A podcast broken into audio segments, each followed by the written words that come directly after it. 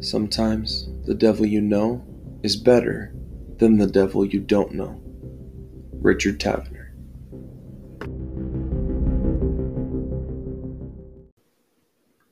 Alright, everyone, welcome back to Gym Rat J. If you're new to the channel, I'd like to introduce myself real quick to you. I played college ball and it was amazing. I also have been working as a basketball trainer and it has been super educational for me.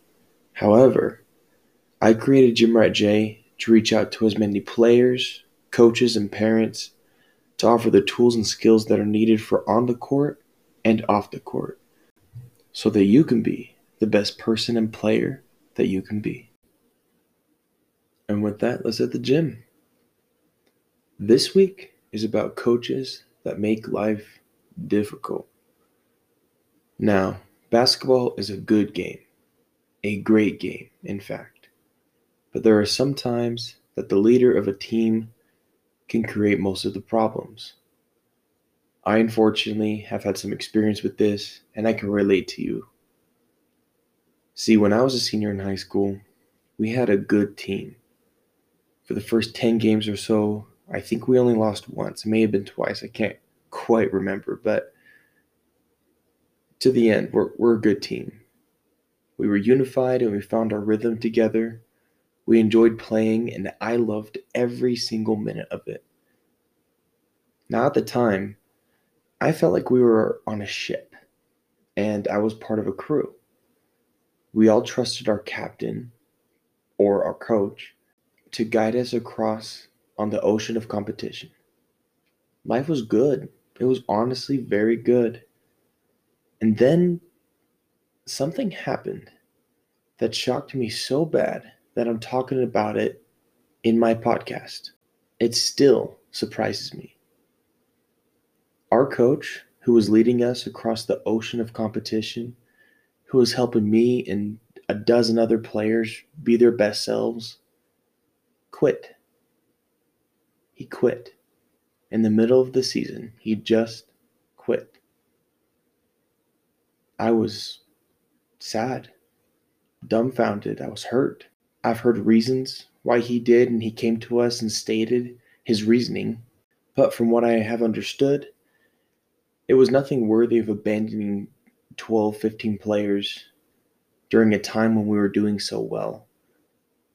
Even if we were 1 in 9, that deduction to me stands more morally questionable. I had so many questions in my head. Why? Of all times, why? He had coached this year before and everything was fine. Everything went good. We, we got to the playoffs and we did well. We are expected to do better this year. We were doing better this year. But why? Why would he leave us at such an important time in all of our lives? As a team, we fell apart. The assistant coach did his best, but he had other obligations to attend to, so he had to leave us. And then we had a last minute replacement coach who, in my personal opinion, was really good. He knew what he was talking about and he did his best to unify us. But at the time, I think it was three quarters through the season, and that's just too late. He came to the program too late. We were done. We were stressed. We were divided, frankly, just over it. Three coaches is way too many for one season. My experience has shown me that a coach is vital not only to the success of a team, but also, and I would argue more importantly, to the success of a player. Now, let's switch gears a little bit. In 2017, an article was released on HBR.com. The title was How to Deal with a Boss Who Stresses You Out.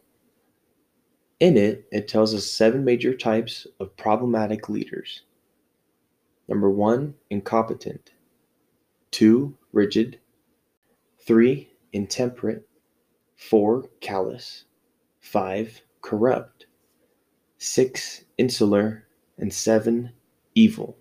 These types of problem leaders are credited to a professor named Barbara Kellerman.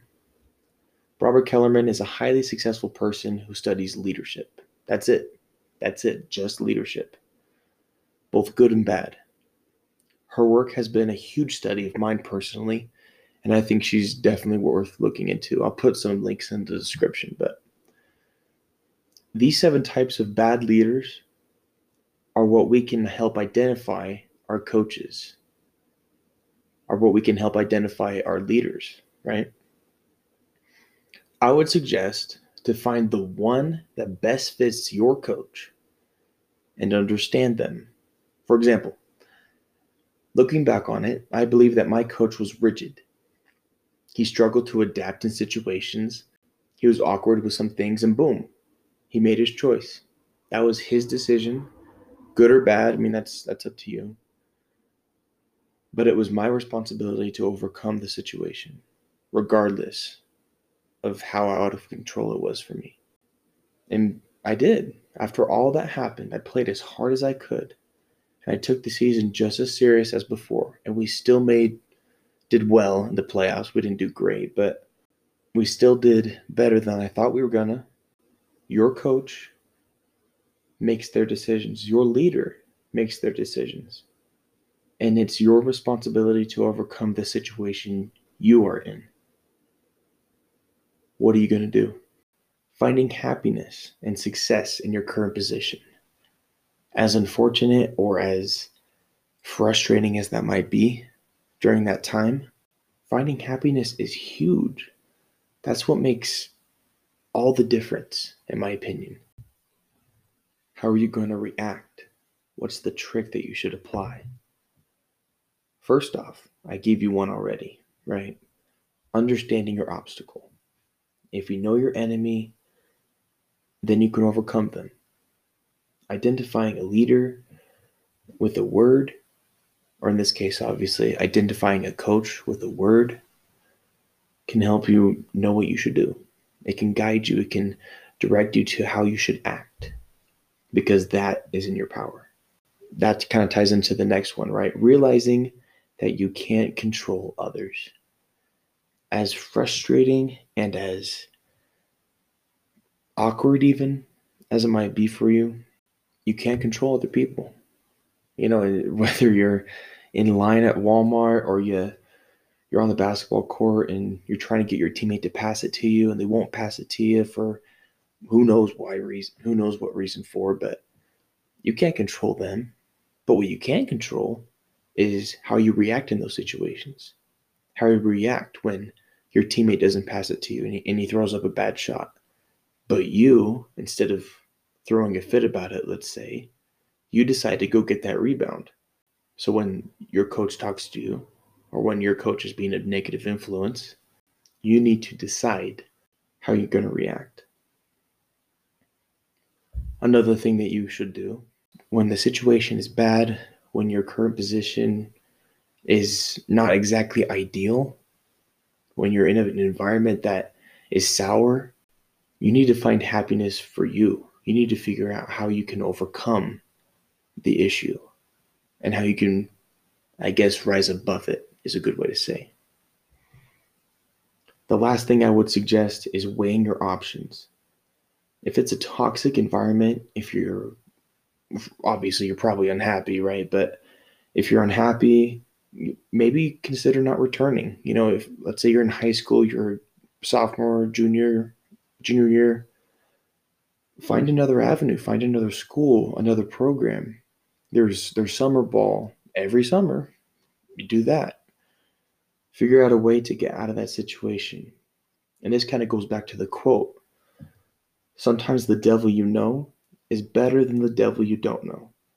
I'm not saying all coaches are bad. I've never thought that. I've had some amazing coaches, some amazing influences in my life that have blessed me in many ways. But what I am saying is, unless you are familiar with another avenue, it's a gamble. And you should consider before you make a rash decision.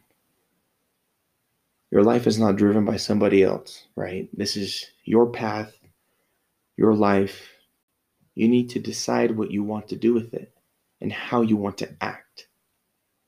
It's all in your hands, and that is the best thing.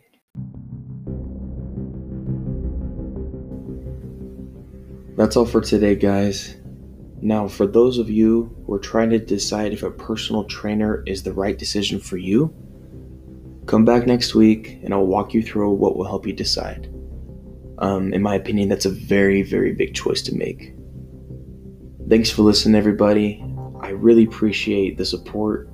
Stay alert for the new episodes. Tell your friends and family. Expect more each week because I am very committed to this um, for your benefit. You can reach me on Facebook. Just look up Gym Rat J. You can also reach me on Instagram. Feel free to ask questions. Feel free to reach out to me with suggestions or whatever's on your mind. Till next week.